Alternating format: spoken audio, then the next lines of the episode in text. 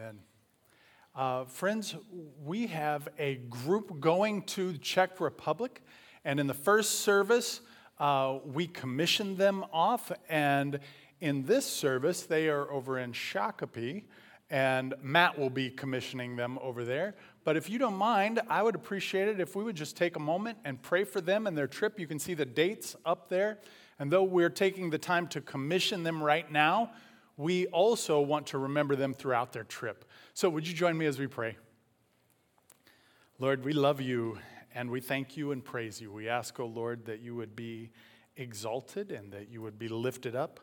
We pray for uh, this team that is going over to the Czech Republic. And as they're over there uh, for two weeks, Lord, there are no doubt going to be things that go exactly as planned, and there are going to be things that don't. And in all of those things, I ask that you would be glorified, that you would use them individually and corporately in their lives to draw them nearer and nearer to you, that they would be able to boldly proclaim your gospel and that it would be seen and it would be heard. That the words that are spoken would match the lives that are lived, that the lives that are lived would match the words that are spoken, that each person on this team would have a sense of uh, divine guidance, of direction, of clarity. I would also pray for each person on this trip that it wouldn't be about this trip, but it would be all about you. Regardless of being in Czech or being here in Minnesota, that you would be glorified in their lives, that the lives that they live would be consistent with the gospel that is proclaimed with their words. Lord, we think of those that will be receiving them over in Czech and the unique cultural differences that are no doubt will be present. We pray that you would give peace, that you would give clarity, that you would give a measure of grace and mercy with all members on this team and those that are receiving this team. We also pray for those you have been preparing that there would be an opportunity, Lord, to plow the ground, as it were. That there would be opportunity to plant seeds, that there would be opportunity to water those seeds. And over the course of the last 20 years, we recognize that there's also a harvest that's ready. Lord, would you help to harvest that those who have, you have been preparing would receive you, would respond in faith to you, and that you would boldly be proclaimed. We love you. We thank you and praise you. We ask that you would be glorified and honored. And it's in Jesus Christ's precious and holy, holy, holy name we pray. And all God's people said, Amen. Amen. Well, I'm Kenny White. I get to be the Shakopee campus pastor. And uh, Pastor Matt and I get to co pastor here at Friendship. In fact, we often office out of the same place, and uh, we give each other a hard time a lot, but pray for me because uh, he's relentless. I'll just say it that way. Uh, I'm clearly the victim. And so, uh, if you would be in prayer for us as we lead, we love it, and uh, it, it's been a lot of fun. It's so much fun for us to switch campuses from time to time. He goes over to Shakopee and fixes things. I come over here and see how things are done. And it, it works out really great uh, for all of us. So, uh, again, thank you. I, and with a heart to get to know each other a little bit better, I wanted to introduce to you a couple members of my family. This is Pippin and Mary. They're cats. Uh, here's what I love about these two. Pippin uh, he is the social one. And if you come over to my house sometime, he will come up to you and he may even purr and he will lay down at your feet because it is too much work to jump up on the couch. Just that is Pippin. He's, he's fat. And Mary is, she doesn't like people. Uh, she just doesn't. She tolerates some people. Many of you know Lily. Lily is her favorite right now. And so Lily gets a special dispensation in Mary's world, but the rest of us, uh, she doesn't like. So if you were to come over, you'd never see her. But I do want to point out something about these two. Uh, Mary is particularly fluffy and looks bigger than she really is, but the two of them if you were to pick them up, it would become very clear that Pippin is about twice the size of Mary. Now, there are a couple of reasons for that, but the primary reason is what you may guess. Pippin eats a lot. Uh, he, loves to, he loves food, and he will eat all day if we let him. In fact, he helps Mary out. If she walks away from the dish and there's still food in it, he's kind, he's good, he'll eat it for her, and he does. Uh, he loves to eat, and he's twice the size of Mary. Now, here's why I bring this up because what we feed grows. And so, the question that we have to ask ourselves is what are we feeding? Are we feeding the spirit or are we feeding the flesh? Now, when I talk about feeding the flesh, I, I don't necessarily mean literally. It, it, it could, by implication, mean that. But more specifically, it's the lust of the flesh, it's the pride of life, it's the lust of the eyes. It, it's that world system. Are we feeding that? Because if we're feeding that, it will grow. If we're feeding the Spirit, uh, the Spirit will grow. As we've been going through Romans over the course of the last year or so, we've gone through the first 11 chapters prior to the start of this series. In doing so, we talked about mm, the why. So we talked about uh, I am not ashamed of the gospel of Jesus Christ. It is the power of God unto salvation for all who believe, first for the Jew and then to the Gentile. We've uh, studied those scriptures that, that go on to say, All have sinned and fall short of the glory of God. That while we were yet sinners, Christ died for us. That uh, the wages of sin is death, but the gift of God is eternal life. Not, not just that, but all who call on the name of the Lord will be saved. That if we confess with our mouth and believe in our heart, uh, that we would be saved. And we've studied that in those first 11 chapters. We recognize that nothing can separate those who are in Christ from the love of God. Beautiful passages. And then there is a hinge in chapter 12, and at that hinge, things change, where we begin to talk about God's righteousness lived out in his people. So there, there is a change from, from what and why to now how. How, how are we supposed to live this out? And and so I want to go back to that passage in Romans chapter 12, verses 1 and 2, and look at it because it's a hinge piece. It, it takes us in kind of a different direction and it holds the book together. So if we would be willing to look at this, says this I appeal to you, therefore, brothers, by the mercies of God, to present your bodies as a living sacrifice. So this is the, these are the believers in Rome uh, he wants them to present their bodies as a living sacrifice. It's not one and done, it is constant and it is consistent that we are sacrificially giving ourselves to the Lord, holy and acceptable to God, which is your spiritual worship. Like, this is more important than what's going on in Jerusalem uh, at the temple. Then he goes on in verse 2 Do not be conformed to this world, lust of the flesh, lust of the eyes, and the pride of life but be transformed so that there is a change in form by the renewal of your mind. That there is a spiritual element that happens in our mind, that as we feed our mind, there can be a transformation that occurs.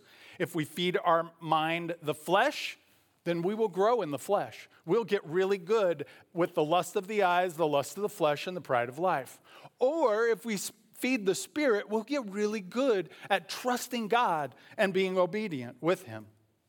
That by testing, you may discern what the will of God is, what is good and acceptable and perfect. Today, we're going to walk through Romans chapter 14 together. If you have your Bibles, I want to encourage you to use your Bibles and to turn there.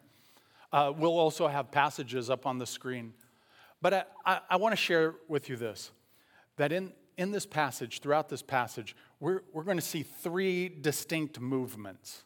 The, the first movement is a movement about judgment. And, and as we talk about judgment, you might go, you know what, there's some areas there that I haven't been following the Lord in.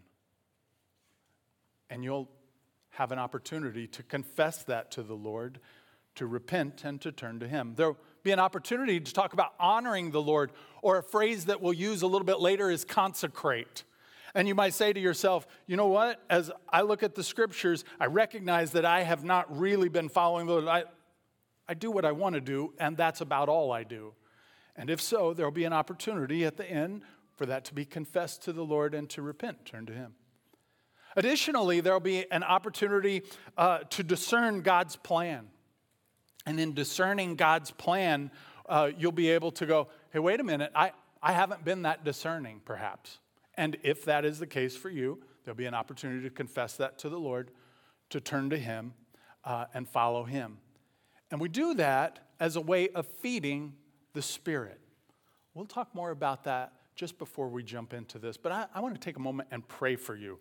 We commissioned the Czech team. Let me commission you before we jump into this passage. Lord, we love you. We praise you and we thank you. We ask, O oh Lord, that you would give us eyes to see, ears to hear, and a heart to understand. And as we jump into this passage today, Lord, I, I, pray that whatever's going on in our world, that we would be able to just let that kind of fall to the side, that we would have an ability to hear from you today in a way that we could respond in faith to you, to feed the spirit, not the flesh that we would repent and walk away from anything that would smack of the lust of the eyes, the lust of the flesh, and the pride of life. And Lord, that we would turn to you in feeding the Spirit. So be exalted, O Lord, and be lifted up. And it's in Jesus' name we pray. Amen.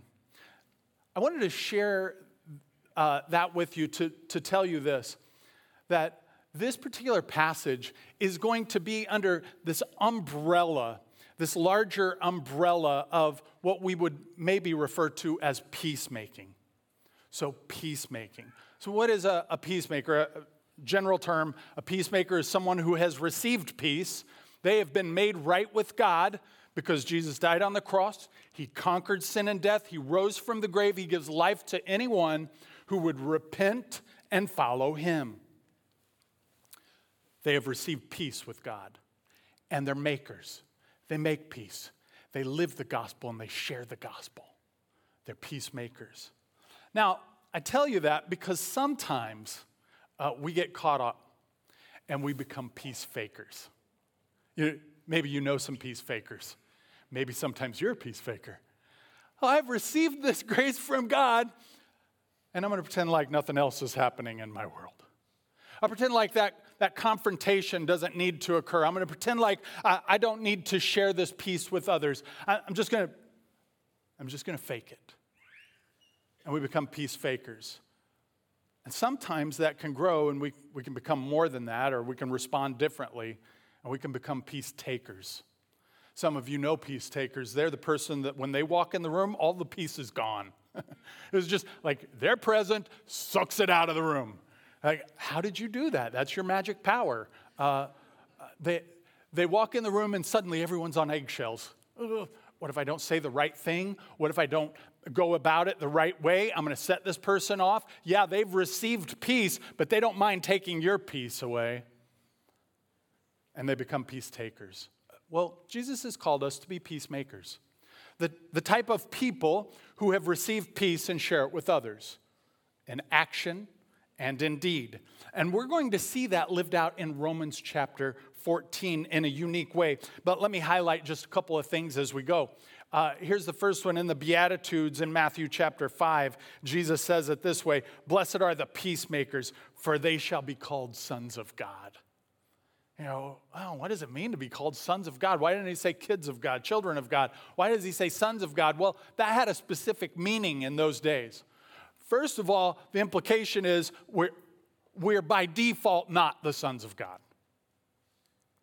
That there, there is a way of attaining that, uh, uh, of attaining that, that that person who has received this peace, who also shares that peace with others, uh, they've become a son. So that means they're adopted. They're adopted into a family. Being adopted into a family, a son has an inheritance in the ancient world. And so, by implication, Jesus is saying those peacemakers who have been adopted also get this inheritance. They are citizens of heaven, they belong to another kingdom, but also they have been given to them eternal life. They, they've received something, right? This inheritance. Additionally, by implication, they are no longer of this world, they are of another world, the kingdom of God. And, so Jesus wants us to know that, that the peacemakers, they're blessed because they're called sons of God. They've received this peace, they give this peace to others. They have been adopted, they have inherited this eternal life, and they live under a different kingdom. Their ways are not lust of the eyes, lust of the flesh, and the pride of life, but their ways are the ways of God. Jesus fleshes this out even more in John 17. This is Jesus' prayer. He says, I do not ask for those only, but also for those who will believe in me through their word. He's talking about his disciples here. So, anyone who has received Jesus as their Savior, Jesus was praying for you just before he went to the cross, very literally. And he goes on to say this that they may all be one, just as you, Father, are in me, and I in you, that they also may be in us, so that the world may believe that you have sent me. For us to be these peacemakers, we live in this uh, unity. That's what the kingdom of God calls us to, which is different than the kingdom of the world, this kingdom of disunity that wants us to feed into the lust of the flesh, the lust of the eyes, and the pride of life. But there is a spiritual reality that the sons of God, these peacemakers, have. And by the way, this is extended to men and women, this position. And so, let's take a moment and let's start to walk through this.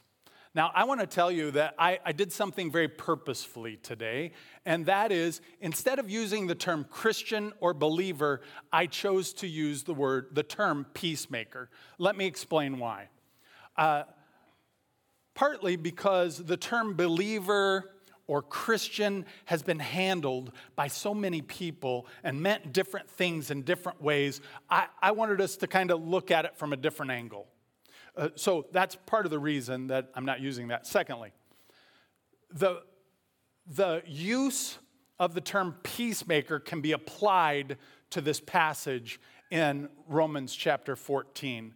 That what is being talked about in Romans chapter 14 is what a peacemaker does. It's what the sons of God do, those who have inherited uh, this eternal life, who have been in, adopted into this family, who are under this new banner. So you'll hear me talk, uh, use the phrase peacemaker. Today, as we do, the implication is that is all who have surrendered to the lordship of Jesus Christ as their Savior.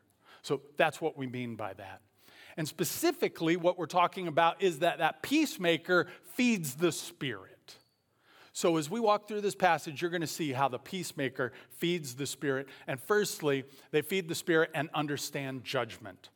They feed the Spirit and understand judgment. Uh, because this is one of those things that I hear all the time. A follower of Christ will say something, and inevitably, and sometimes even from another believer, another follower of Christ, a phrase will be used like this Don't judge. Don't judge. Have you ever heard that? You ever said that? Don't raise your hand. Uh, but what does it mean? What does it mean? Don't judge. Well, uh, Jesus has a little bit to say about this very thing. And we're going to get there in just a moment. Let's walk through the passage. As for the one who is weak in faith, that, that means that, that term can also be sick. So the person who isn't everything that they're supposed to be, welcome him but not to quarrel over opinions. One person believes he may eat anything, while the weak person eats only vegetables. I so bad want to get in the weeds and have a conversation about this, uh, about why we should eat meat and not just vegetables. And, uh, but I'm not going to do that. We're going to stay at the high view on this. And I'll just tell you there was some contention in the early church about this matter. Let not the one who eats despise the one who abstains, and let not the one who abstains pass judgment on the one who eats, for God has welcomed him. Who are you to pass judgment on the servant of another one, of another? It is before his own master that he stands or falls, and he will be upheld, for the Lord is able to make him stand. So, we're, we're talking about this issue of judgment, and Jesus has some things to say about it. And we often want to quote this passage, right? Matthew 7 1 Judge not that you be not judged. Popular. Jesus says that. It's true. He also says in John 7 24, uh, do not judge by appearances, but judge with right judgment. Wait. On the one hand, don't judge. On the other hand, go ahead and judge. Uh, but do it rightly. So, what is it? What are we supposed to do? Well, let me tell you, there, there are, uh, there's some clarity that we can gain. And more specifically, Christians have the ability to distinguish between, right? So it's not just don't judge, and it's not just judge, but there are, way, there are ways we're to do that. Uh, first of all, Christians are not to judge hypocritically. So the passage that we just shared uh, from Matthew 7, this is about judging hypocritically. Jesus says, uh, For with the judgment you pronounce, you will be judged. And with the measure you use, it will be measured to you. Why do you see the speck that is in your brother's eye, but do not notice the log that is in your own eye? So Jesus says, You see the speck in another person's eye, you have keen ability to identify specks, small little things in other people, but you're missing the point. Like there is a log in your eye. And he goes on to say, How can you say to your brother, Let me take the speck out of your eye, when there is a log in your own eye? You hypocrite or actor. First, take the log out of your own eye, and then you will see clearly to take the speck out of your brother's eye. So Jesus isn't saying don't judge, he's saying don't judge hypocritically. Remove the log, and then you'll see clearly to help with the speck, because we're peacemakers. We've received peace, and we want to help make peace. And one of the ways that we do that is addressing our own sin and then helping other people, helping lovingly, graciously, but also in truth. Additionally, uh, uh, avoid passing judgment regarding someone's conviction. So there are some convictions. I'll, I'll I'll go ahead and give you an example of that. Uh, sometimes uh, I like to fast. I, I, it's, a, it's a habit that I started a long time ago. And oftentimes, when I fast is on Sunday nights to Mondays. That is just my conviction. That's where it works really well in, in my world. And I, I believe that it is a way for me to focus my attention on God in very specific ways. Also, my wife does not share that conviction. And Sunday night's popcorn and ice cream at my house. And sometimes my wife is like, So, how's that fasting going? You know, uh, legitimate. Like she's not rubbing it in. She's just, you know, she's just living her best life. And uh, I, I share that to say that I have no problem with her doing that. And she has no problem with me doing that. These are convictions. This isn't salvation. Like, we're, we're not, I'm not saying, well, you need Jesus and you need to be baptized three times this way. Like, that's not what I'm saying. She's not saying, well, you need to go to this church to really be saved. That's not what she's saying. That it's different. She's talking about, we're talking about conviction. Uh, and we see that in, a little bit later on in Romans chapter 14. Uh, it goes about it this way Why do you pass judgment on your brother? Or you, why do you despise your brother? For we will all stand before, his ju- before the judgment seat of God. For it is written, As I live, says the Lord, every knee shall bow to me, and every tongue shall confess to God. So then, each of us will give an account of himself to God. Therefore, let us not pass judgment on one another any longer but rather decide never to put a stumbling block or hindrance in the way of a brother. So, this idea of judging okay, I'm not supposed to judge hypocritically, and I'm not supposed to judge convictions, but there are some things that we are to judge. Christians are called to execute discernment and wisdom when it comes to evaluating, teaching uh, spirits and actions. So uh, let's look at that. First of all, in 1 Corinthians 2.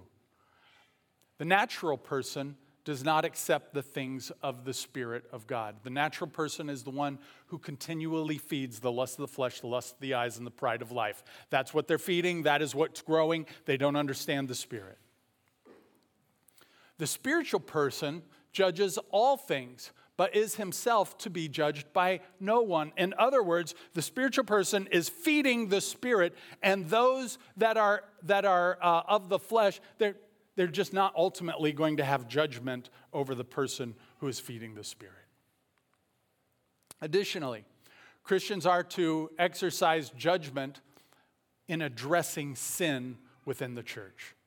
We actually have a responsibility for that. I want to tell you, as a pastor, this is one of my least favorite things to do. Uh, I think that I speak for our elders and our pastors when I say that. If one of us has to have a conversation about sin with you, it's not because we're going, I can't wait. This is going to be so great. I'm going to get them. That's not what that's not our heart. That's not the intention, that's not the hope. But what the hope is is that we have removed this log out of our eye and we've seen a speck, and gently, kindly, graciously, lovingly, we're helping to remove that speck so that we all can feed the Spirit and grow in the Lord. That, that's our hope. That, that's the desire. So if that ever happens to you, please know the spirit that it's coming with. It is a spirit of love, but it's also something that we're commanded to do, so we're going to do it. 1 Corinthians 5 uh, 12 and following. For what have I to do with judging outsiders? Paul is saying. Is it not those inside the church whom you are to judge? God judges those outside the church. Everyone's going to stand before God. Purge the evil person from among you. So we have a responsibility to address sin within the church. Hey, there's grace and everyone is welcome here. And also, there should be movement towards God. And in moving towards God, there should be a feeding of the Spirit and not a feeding of the flesh. We can't enable and encourage the feeding of the lust of the eyes, the lust of the flesh, and the pride of life, but we are going to encourage a feeding of the Spirit. Judge false teaching and prophets. We, we have a responsibility to do that. 1 John 4 1 says it this way Beloved, do not believe every spirit, but test the spirits to see whether they are from God, for many false prophets have gone out into the world. So we have a responsibility to identify is this of God or is this not of God? Is it consistent with the Word of God? Is this teaching consistent with the Word of God? Is it consistent with the historical Orthodox teaching of the church? If it is, praise the Lord. If it's not, we have a responsibility to call it out and say, nope, that's not okay. Uh, it's part of the reason that when we see the prosperity gospel, name it, claim it, blab it, grab it, we say, oh, wait a minute, that, that's not of God. That's not consistent with the Word of God. The, the gospel isn't that. So we want to see, we, we want to apply that to teachings as well. Peacemakers feed the Spirit by honoring the Lord. So, not just understanding judgment, but also honoring the Lord. Watch and see how this plays out in this next section. Starting in verse 5.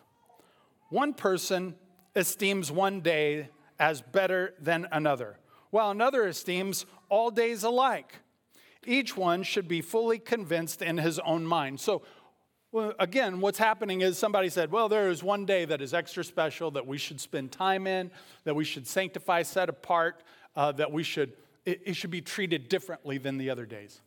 And, and the other person said, uh, well, I, think Jesus made all days holy. And so we're just going to treat every day as holy and set apart to God. His point is whatever we do, it's to God. You'll see it as he plays it out here. The one who observes the day observes it in honor of the Lord. The one who eats, eats in honor of the Lord, since he gives thanks to God. While the one who abstains, abstains in honor of the Lord and gives thanks to God. For none of us lives to himself, and none of us dies to himself. For if we live, we live to the Lord, and if we die, we die to the Lord. So then, whether we live or whether we die, we are the Lord's. So again, in all things, it is to honor God. A phrase that we might use is consecration. In the things that we do, in the things that we say, the lives that we live are consecrated to God. They're set apart and given to God. So, what is consecration? Con- consecration is just what I said it is set something apart and to give it to the Lord. You might think of it in terms of the vessels in the temple.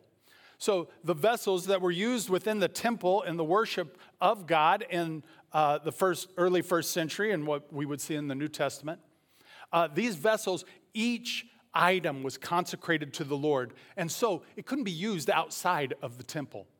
And you might think, well, couldn't that be given to the poor when they were done with it? Well, it, it could be, but really the purpose of it was to ser- serve the Lord uniquely and specifically. To consecrate that was to say it has one use, and the use that it has is for the Lord.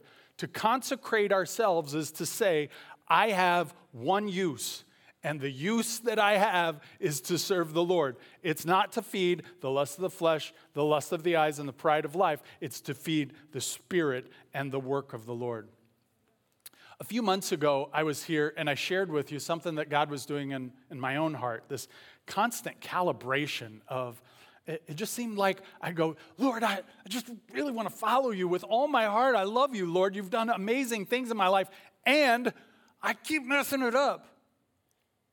Help me. A friend of mine challenged me to daily consecrate myself to the Lord, to say, Lord, I recognize that I could do all of these things, but what I, what, what I was made to do is to serve you. And so I want to consecrate myself to you. And uh, some of you may have been here when we talked about this, but we, I, I do a consecration prayer daily, and I would like to share it with you.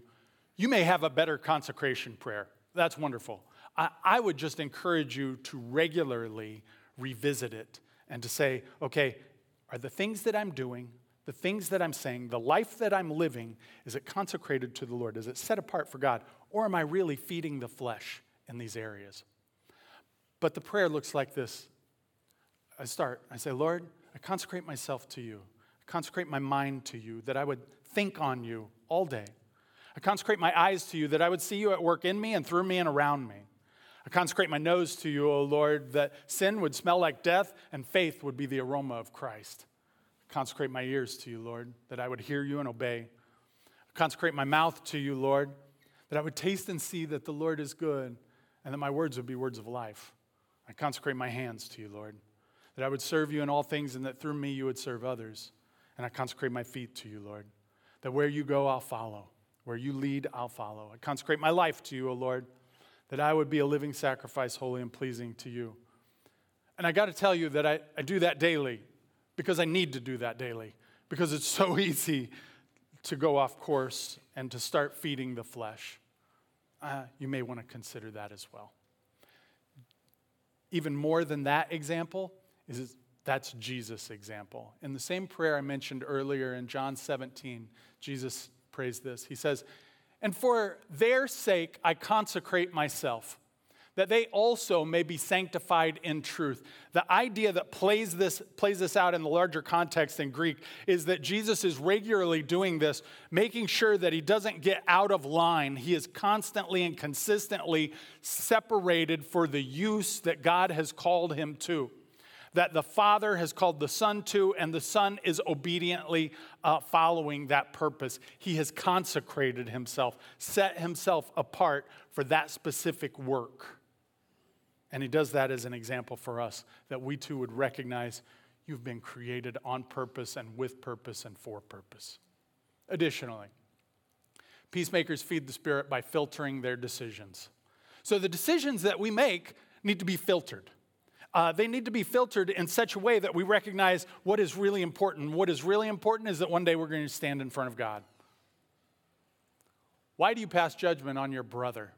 Or you, why do you despise your brother? For we will all stand before the judgment seat of God. By the way, that's God's judgment seat. It's not my judgment seat. It's not your judgment seat. It's God's judgment seat because He is the judge, the ultimate judge. For it is written, as I live, says the Lord, every knee shall bow to me, and every tongue shall confess to God.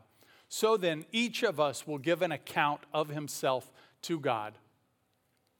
So, we recognize that every person is going to stand in front of God. Every person is going to give an account. Therefore, it may behoove us to pause and to consider some things before we start making decisions. Over the course of the last 20 plus years, I've, I've tried to come up with some questions to ask myself and to be completely honest.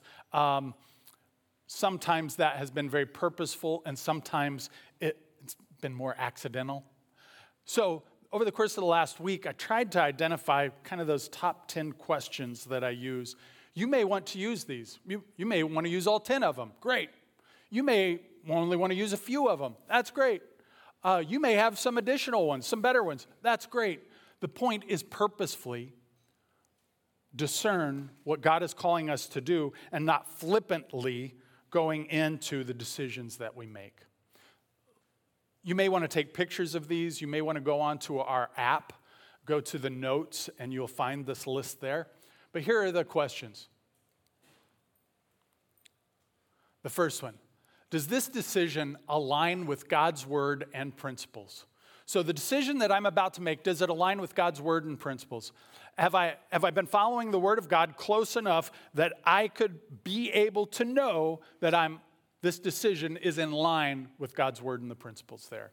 Am I seeking to obey God and honor God in this choice? In other words, am I feeding the spirit or really am I feeding the flesh? Second, does this decision reflect love for God and love for others?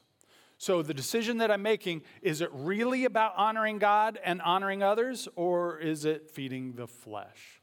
Will it promote unity, edification, and the well being of those around me? Third, does this decision involve exercising self control and avoiding sinful behavior? Will it lead me closer to holiness and righteousness in Christ? Fourth, does this decision consider the impact on my spiritual growth and relationship with God? Is this just something I want to do? Or uh, does this have the ability to grow in Christ? Give me the ability to grow in Christ. If so, how? Will it draw me closer to Him, deepening my faith, and help me to grow in Christ likeness? Fifth, does this decision prioritize the kingdom of God over worldly pursuits? So, what that's going to mean is that it's going to come at a sacrifice at minimum. One of the identifiers of God's kingdom is it's sacrificial. It's going to cost us something. We may have to give up something that is actually really close to us uh, for us to be able to make this decision in a godly way. Does it advance God's purpose and bring glory to Him? Does this decision consider the potential stumbling block it may create for others. Uh, I especially appreciate this one because I often overlook it. Uh, this, this would be one of my blind spots where, hey, let's do this. Yeah, it's going to be great. Did you ever think about the consequences of this one? Uh, do you ever, did you ever think about how that's going to affect these people? Uh, they'll, they'll catch on. No, that's not ours. Like, uh, it, it may mean, it may mean that we're not going to do that. It most likely means that we need to have some conversations. And then once those conversations are, are had, once the discussion has taken place, generally we're able to move forward. Seven, does this decision reflect humility and a willingness to submit to God's will? Am I seeking God's guidance and surrendering my own desires? Or am I doing what I want to do and I'm just covering it up, right? Like, I think God's leading me to do this. Uh, no, I don't know that God is leading you to feed the lust of the flesh, the lust of the eyes, and the pride of life. That doesn't sound like God. We need to be wise. Eight, does this decision consider the long term consequences and its alignment with God's ultimate plan? Will it have lasting effects that align with God's purposes and bring about His good? Nine, does this decision involve seeking wise counsel and guidance from mature believers? Again, that is a great question to ask when making a decision. Have, have I sought others? Is there someone who's discipling me that I've had a conversation with? And am I willing to submit to a decision that is made by somebody else? That's a good identifier if I'm walking in the flesh or walking in the spirit. 10. Does this decision involve relying on the Holy Spirit's leading and guidance? In other words, uh, am I growing in Christ by making this decision? These are questions that we have to make or have to ask. Uh, as we say, you know what, as a peacemaker, as someone who has received peace, who gives peace to others, as someone who wants to follow the Lord with all my heart, uh, we have to recognize that we're going to feed the Spirit when we practice judging in a biblical way. We're going to feed the Spirit when we honor the Lord and consecrate ourselves to Him. We're going to feed the Lord, when, or we're going to feed the Spirit uh, when we're sure that uh, we're discerning God's plan. This is a good time for us to transition into communion. And at this time, uh, I'm going to ask the worship team to come forward uh, as we are specifically saying, uh, what, what are we feeding?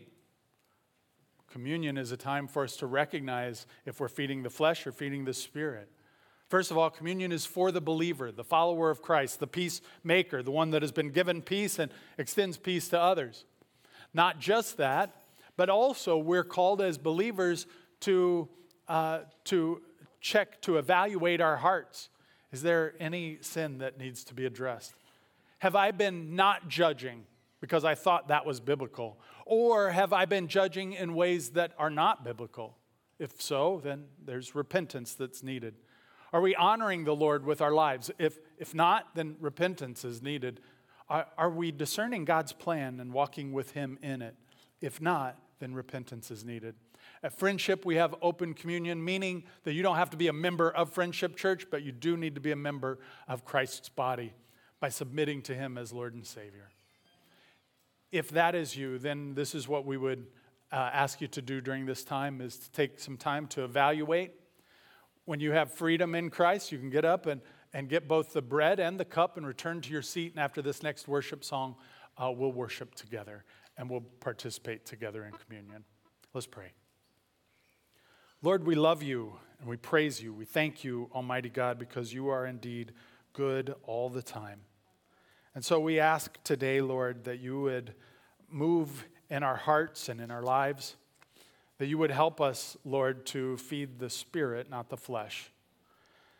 That Holy Spirit, you would convict us and help us to surrender our will to your will. That by the power of the resurrection, the Spirit that you've given all who call on you, we would be these type of peacemakers that feed the Spirit. Be exalted, O Lord, and be lifted up. In Jesus' name we pray. Amen.